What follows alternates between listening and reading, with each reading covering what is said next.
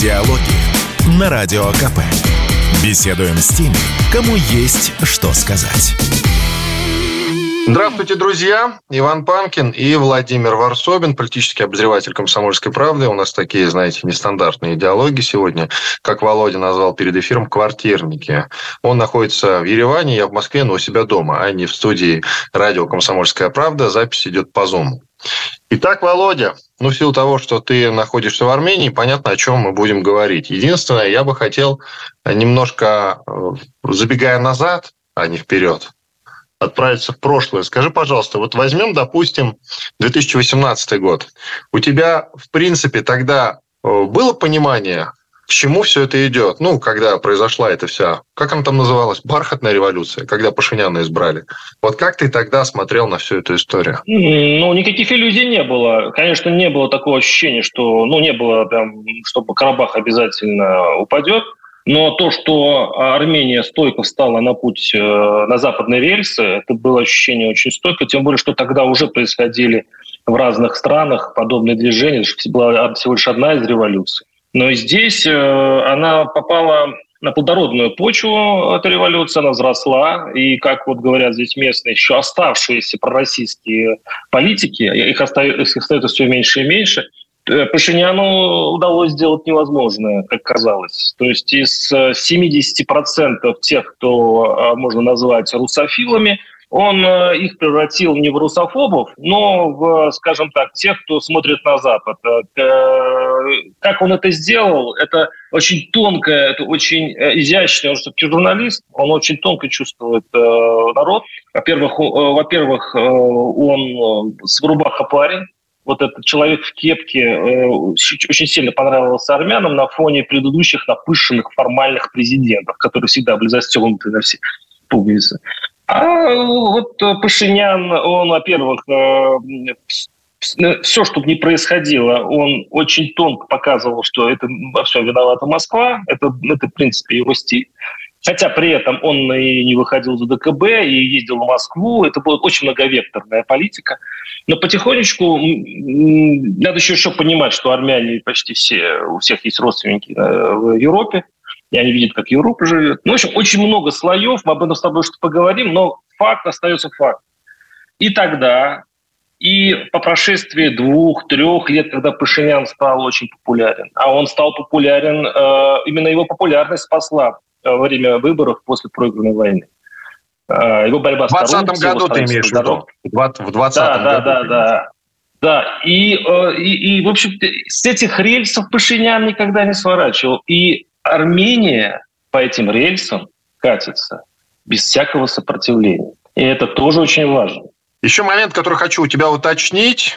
В 2018 году тогда э, ведь надо понимать, что все-таки Россия признает территориальную целостность Азербайджана, и тогда признавала и всегда. То есть мы, по сути, считали, официально об этом говорили, что Карабах – это территория Азербайджана. Но есть немаловажный момент. Э, с Арманией, с Армани хотел сказать. С Арменией у нас более тесный коннект, что называется, ведь э, они и мы в составе УДКБ, договоре о коллективной безопасности. И по идее, конечно, мы вроде как бы признаем, что да, Карабах – это часть Азербайджана, но мы с Арменией. У тебя какое было мнение на этот счет в 2018 году? Это важно. А вот в 2018 году еще не было такого, что там сильно что-то изменилось. Пришел просто какой-то выскочка из толпы. Вот не было такого, что э, прям вот сейчас все сейчас поменяется, и ОДКБ не сработает, и какое-то будет разрушение отношений с Кремлем. Вот не было такого ощущения.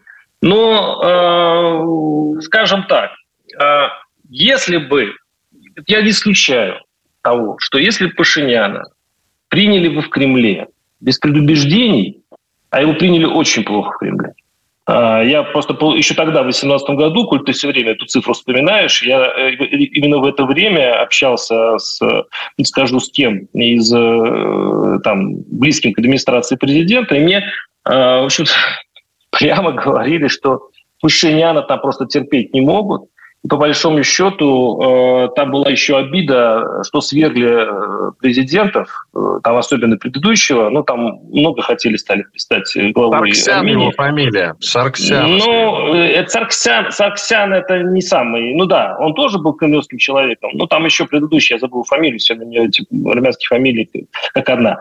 Так вот, дело не в этом. Дело в том, что элиты, которых смел Пашинян, были абсолютно встроены в московскую э, тусовку, московскую элиту. Э, делали общие дела, шли трансферы, дел, проекты.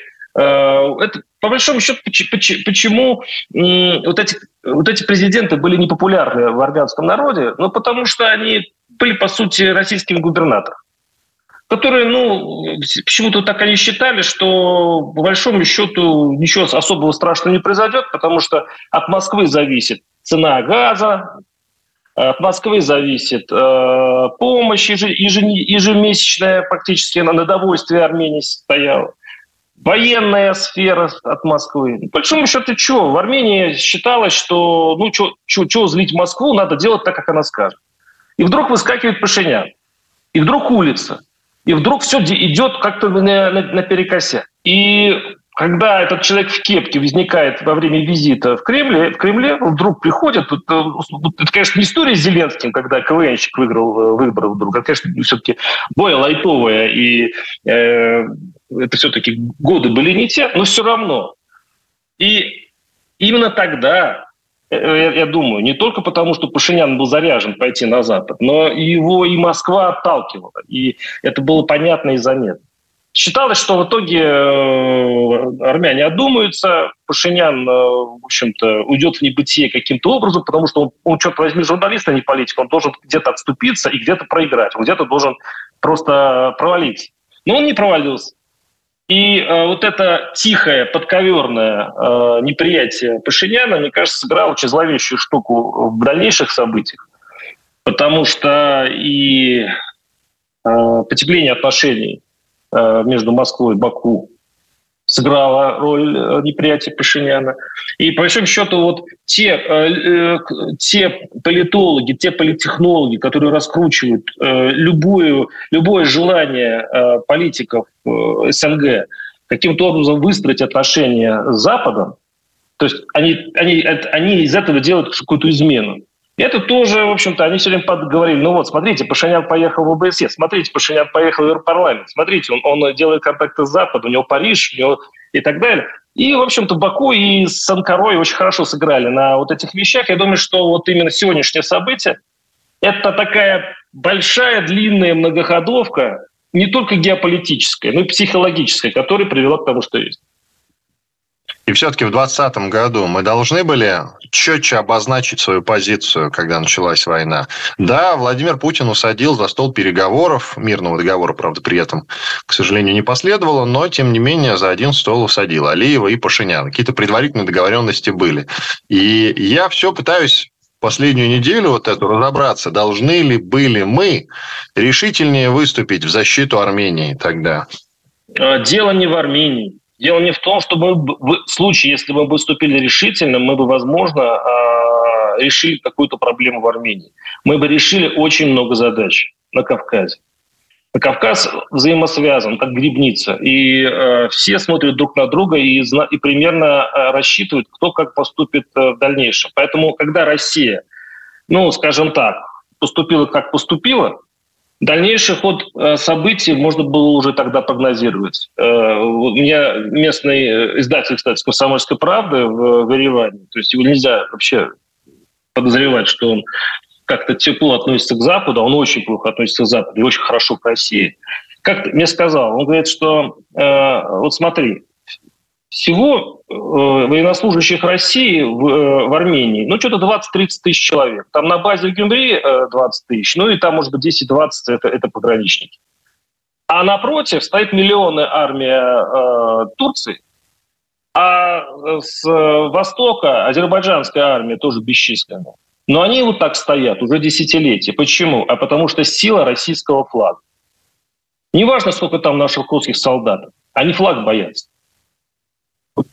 Сейчас, к сожалению, вот после того, как мы э, не поступили жестко в 2020 году, И мы могли еще сейчас все-таки запрыгнуть в уходящий поезд и жестко, четко, как в Приштине в свое время, э, пример сделать то же самое. Взять какой-нибудь аэропорт. Вот как вы в Пришинский аэропорт взяли в 90-х годах, вот взять какой, какой-нибудь аэропорт Степанакерт. Ничего бы страшного не произошло, я считаю. Разрулили бы, пожали бы руки, но Кавказ бы запомнил. Русские-то, вообще-то говоря, ну, начнем с того, что они не очень предсказуемы. А это сила. Они сильные, непредсказуемые и заступаются за тех, э, с кем союзничают. И это не важно, это не про армян, не про, не про Карабах.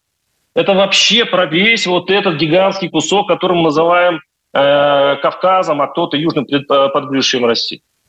К сожалению, мы пошли, э, решая 7-минутные вот ежедневные задачи, мы не смотрим, ну, как, как часто у нас бывает, далеко вперед. Вот. И сейчас мы получаем ну, краткосрочную выгоду. И главное, без всякого особого, э, ну, скажем так, суеты. То есть мы, нам не нужно решать никакие задачи, за нас решает время, за нас решает Азербайджан, он все там чистит и так далее. Ну, мы об этом с тобой еще поговорим. Иван Панкин и Владимир Варсобин, политический обозреватель «Комсомольской правды», который сейчас находится в Ереване. Сделаем небольшой перерыв, после этого продолжим. Диалоги на Радио КП. Беседуем с теми, кому есть что сказать. Продолжаем диалоги. Вторая часть. Иван Панкин, Владимир Варсобин, политический обозреватель «Комсомольской правды». Мы говорим про Армению. Володя прямо сейчас находится в Ереване. И, разумеется, вот этот вот, а, как я его называю, любовный треугольник Турция, Азербайджан, Армения. Я почему называю любовным треугольником? Потому что кажется мне, что Турция с Азербайджаном перспективе будут делить Карабах. Это сейчас на кратковременном участке времени, извините за тавтологию, на кратковременном участке Карабах как бы достается Азербайджану. А вообще же потом, когда эти две страны будут делить имущество совместно нажитое, это же все, как считает Турция, будет ее, не так ли? Да не думаю.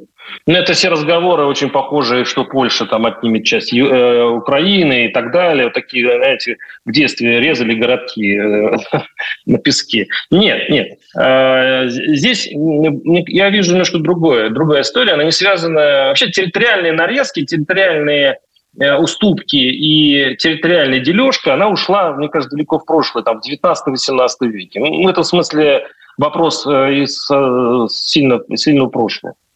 Здесь э, вырисовывается немножко другая э, конфигурация.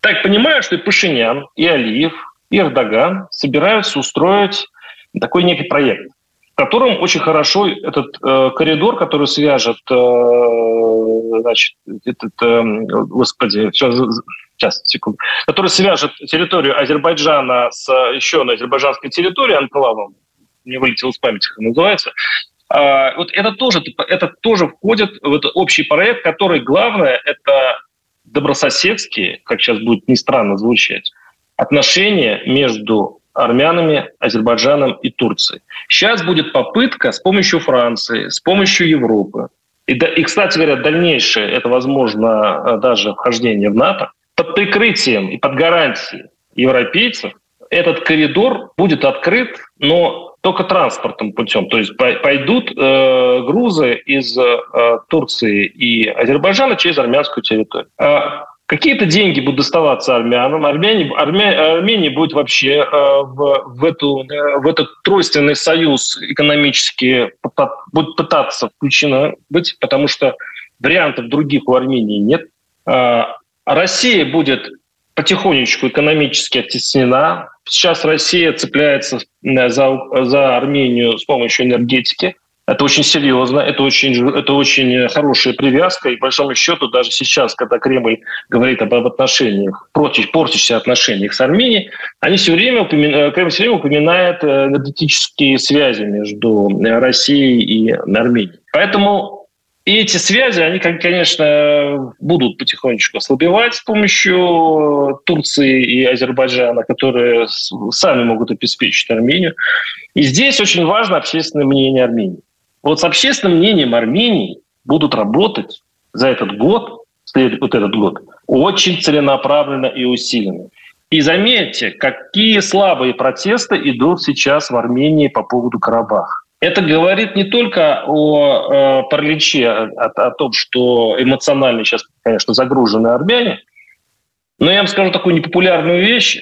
Часть Армении уже, в общем-то, давно простилась с Карабахом, а часть Армении просто хочет жить хорошо и спокойно. И поэтому вариант э, примирения Азербайджан э, с Арменией, он, он выглядит фантастически. Но сейчас, мне кажется, Пашинян попытается его воплотить в жизнь. Сейчас оппозиция Армении на флаг вывесила вот этот коридор по территории э, Армении. Потому что это считается одним из главных угроз самой государственности страны. И, И про Лачинский коридор? Нет, не про Лачинский, господи. Это, это коридор, который э, прописан даже в договорах, э, договорах между Арменией и Азербайджаном. Там есть один пункт, который говорит о том, что пойдет транспортный коридор по территории Армении через территорию Азербайджана, Армении в Турцию. И и э, вот именно против коридора сейчас протестуют армяне. Но не сейчас, они сейчас готовятся протестовать. Когда эта тема начнет э, в общем, серьезно прорабатываться на переговорах, вот тогда будут такие серьезные...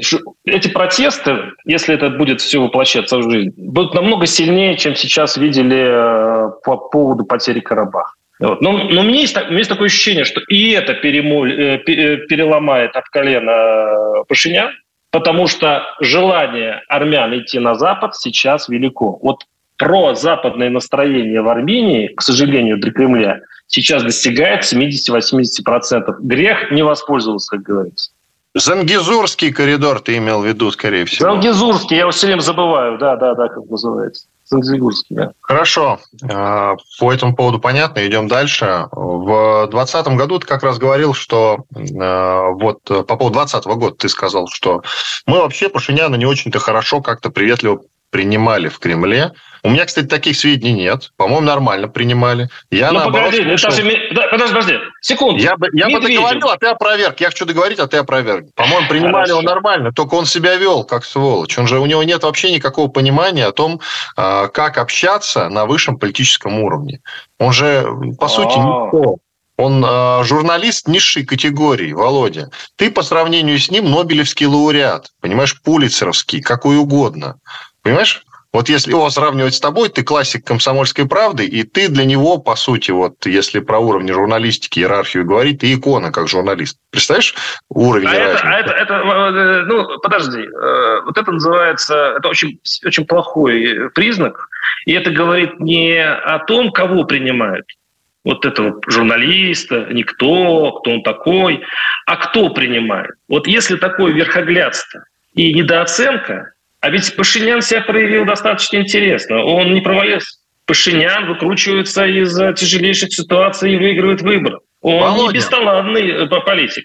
А с... недооценка э, с такими-то деньгами и с э, такой поддержкой, которая осуществляется там армии, в, Армении, я имею в виду западную, а ее даже ты не отрицаешь, Владимир Варсобин, либерал. Блин, ну я даже ну, не да. знаю, как проиграть. Я даже не знаю, честно. Вань, э, предыдущим президентом Армении Россия помогала намного я тебя уверяю, намного больше, чем, если возможно, помогает там какая-то Америка Пашинян.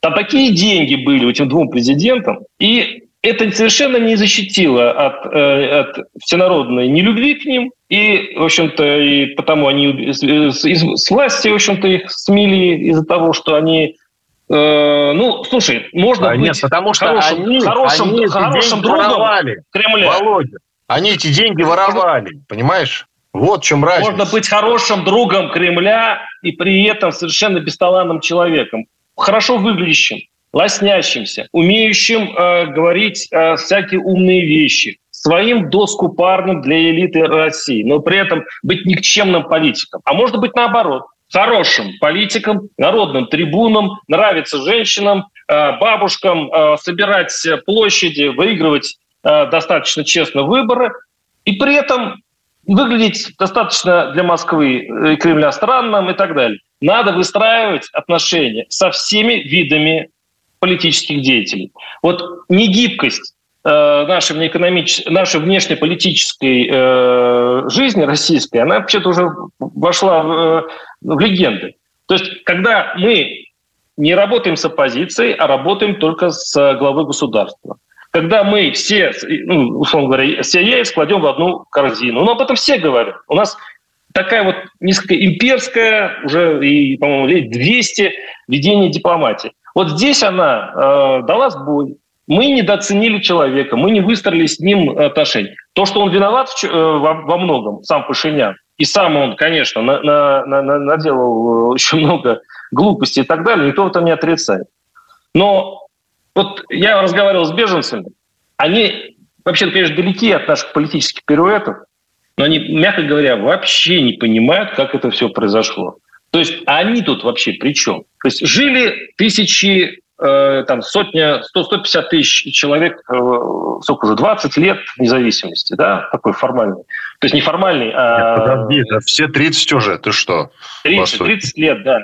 А по сути, они там находились, э, ну, в чем развивались, у них там экономика, они, в общем-то, жили хорошо. Карабаксы, у них большие семьи, они, в общем-то, жили, рожали детей, не знали, что там творится между Ереваном и Москвой. А сейчас они спрашивают, а как так получилось? Вот из-за чего? Что Иван Иванович поссорился с Семеном Семеновичем? Вот только из-за этого, что ли? Ну, есть же какие-то более глобальные, более глубинные э, вещи, которые надо сохранять. Я не знаю, братство народов, единая религия, геополитические интересы Москвы на этой территории. Ну, если... Ведь они говорят, а что изменилось за пять лет?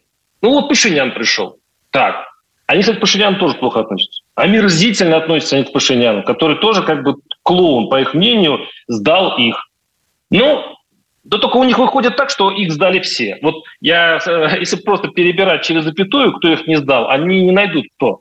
И вот проблема в том, что вот э, эти личные отношения, нежелание или договариваться, и приводят ведь даже к тому, что мы там теряем, э, то есть есть проблема у карабаксов, и там жалко армян. Не в этом дело. Проблема в российском флаге. Мы э, теряем влияние. Вот в этом есть такая большая боль, потому что потерять влияние можно и так достаточно легко и за короткое время, а вот восстановить его будет очень трудно.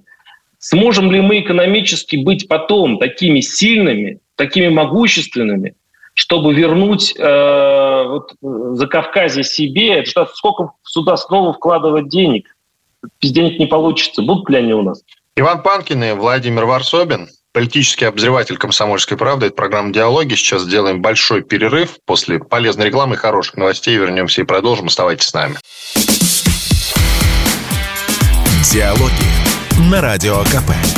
Беседуем с теми, кому есть что сказать.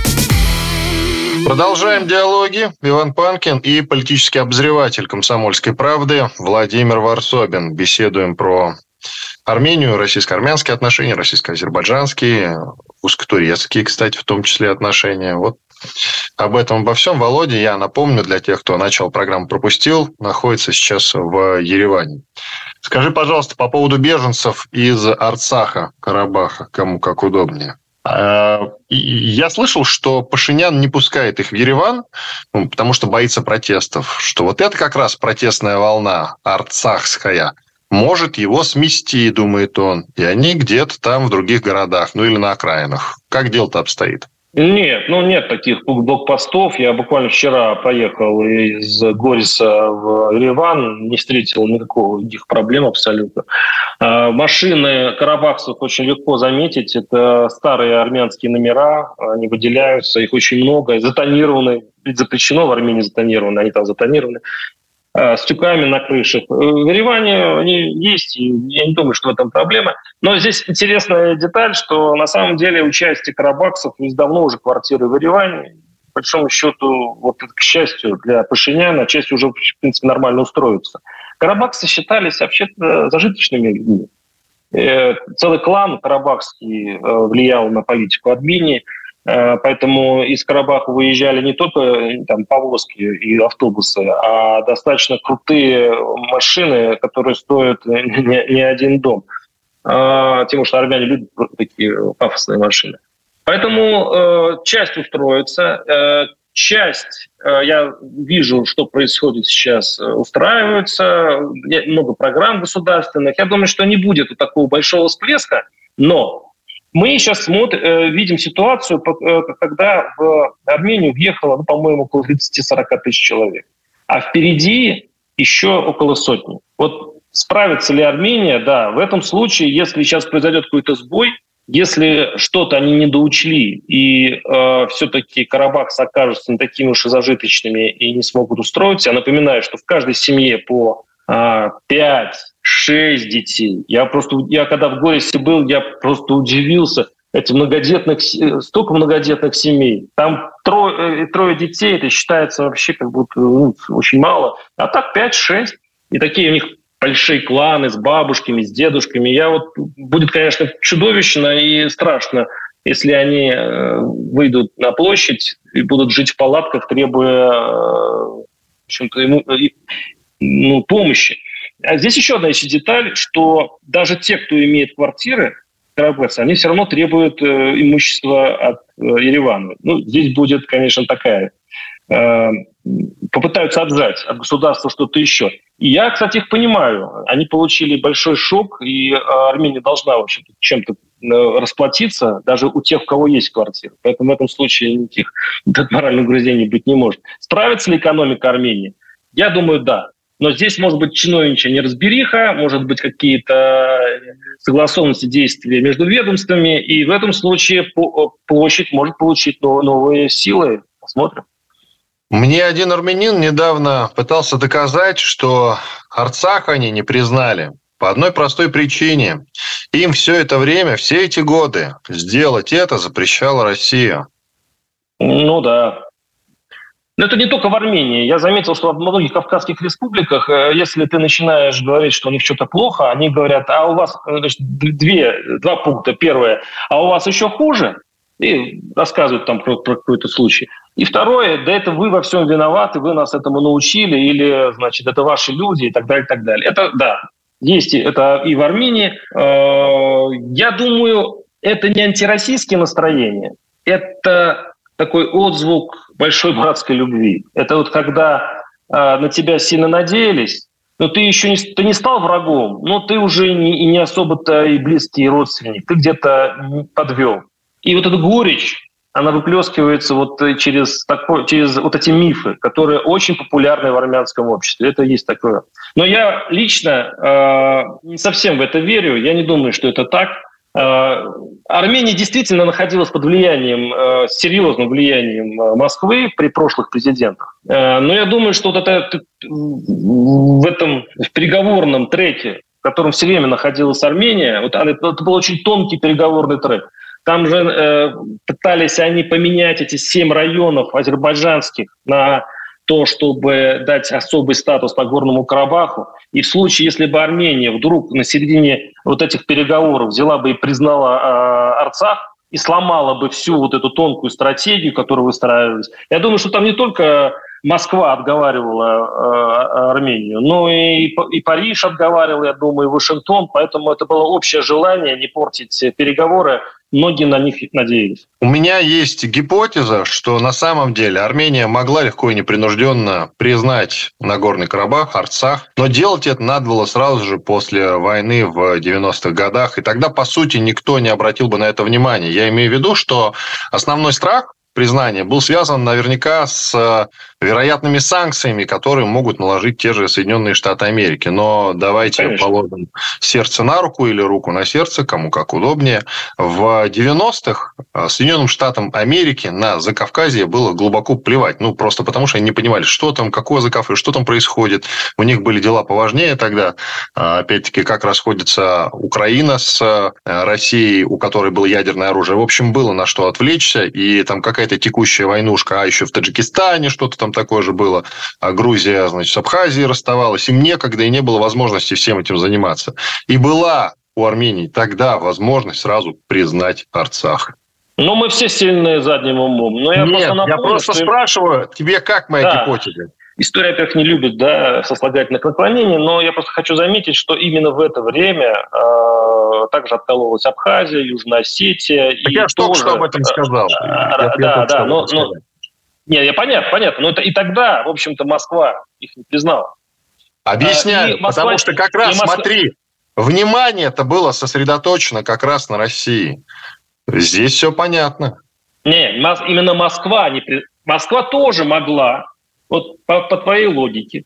И, кстати, не могла, говоря, могла потому сделать... что внимание Соединенных Штатов Америки, а мы с ними тогда сотрудничали, было сосредоточено как раз на ну, нас. Мы а не могли а какая, так, так мы можем просто повернуть ту же самую твою э, философию наоборот. Так и не было бы и проблем. Ну и бы рассорились бы с американцами. Сейчас бы мы не перемалывали наследие ненавистных 90-х, да, не разворачивались бы в другую сторону и так далее. И то же самое сейчас говорят вот эти рассерженные патриоты, почему в 2014 мы не сразу признали ДНР, ЛНР и вообще не двинули войска Киев. Вот, вот эти, а, значит, э, Э, ретро, э, ретроспективные такие, значит, анализ, он, ну, бессмысленен, потому что понятно, что тогда мы были слабы, у нас там армия не могла не осилить, и еще были иллюзии на...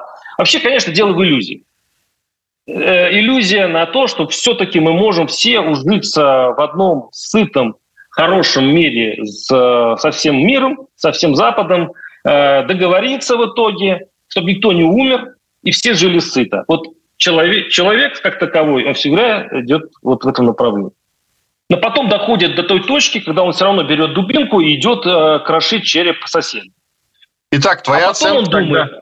а, потом, а потом он думает, ну что я, я, я считаю, что в этой истории нет э, не выигравших на самом деле, нет ни правых, ни, ни виноватых. Нет, каждый, выигравший есть, каждый... это Азербайджан. Как это не выигравший? Азер, Азербайджан, э, Азербайджан, во-первых, он э, 15, сколько он там, 30 лет он мучился, он потерял территорию, он потерял часть экономики, он э, потерял э, очень много убитыми в, в, в эту войну. Он э, будет сейчас восстанавливать эти разрушенные э, области. Он будет сейчас э, пытаться восстановить... Но сначала разрушать отношения. будет. Но сначала да. будет. То есть он, он, он тогда потерял, сейчас он как-то наверстывает. У армян наоборот, они сначала приобрели, теперь они теряют. И у каждого есть своя правда. Но вот а... э, из, тех, из тех, кто над схваткой, они все время говорят, ребята, а почему вот, вот, вот на этой исторической точке э, не договорились? Почему на этой исторической точке не договорились? Почему здесь все же можно было избежать, и жертв можно было избежать, и так далее. Но каждый раз вот этот вот это Две вещи. Первое – это мое. Вот схватил, схватила Армения территорию Карабаха, и все, отдавать не хочет, и э, никому не доверяет. А сейчас, когда после 2020 года тоже сделал Азербайджан, взял 7, 7 регионов, конечно, и он уже этого не хочет. И вот это человеческое желание а, получить сейчас и все, и невзирая на жертвы, всегда а, превращает обычные небольшие соседские склоки в большие войны. Я думаю, что вообще надо в мире э, собраться всем народом и как-то договориться, что те э, границы, которые сейчас есть, они должны снова какой-нибудь Хельсинский мировой договор соорудить, при котором, чтобы, изби, чтобы избежать вот этих э, человеческих жертв в будущем. Но при этом это какая-то утопия. Тот, Володя, наивный тот, утопический почему? прогноз. Почему? Абсолютно. Это если это, это сейчас это утопия. Я думаю, человечество придет, что оно сделает какой-то большой мировой договор а. о том, чтобы не было войн, вообще никаких. А, весь мир Россия, Володь, кроме Косово, потому что Косово – это Сербия. Перерыв. Иван Панкин, Владимир Варсобин, политический обозреватель «Комсомольской правды». Диалоги на Радио КП. Беседуем с теми, кому есть что сказать. Иван Панкин и Владимир Варсобин, политический обозреватель «Комсомольской правды». Это программа «Диалоги». Варсобин сейчас находится в Армении, в Ереване, если быть конкретным там проходит его командировка, которая, судя по всему, уже завершается, потому что протесты как-то не раздувается на улицах.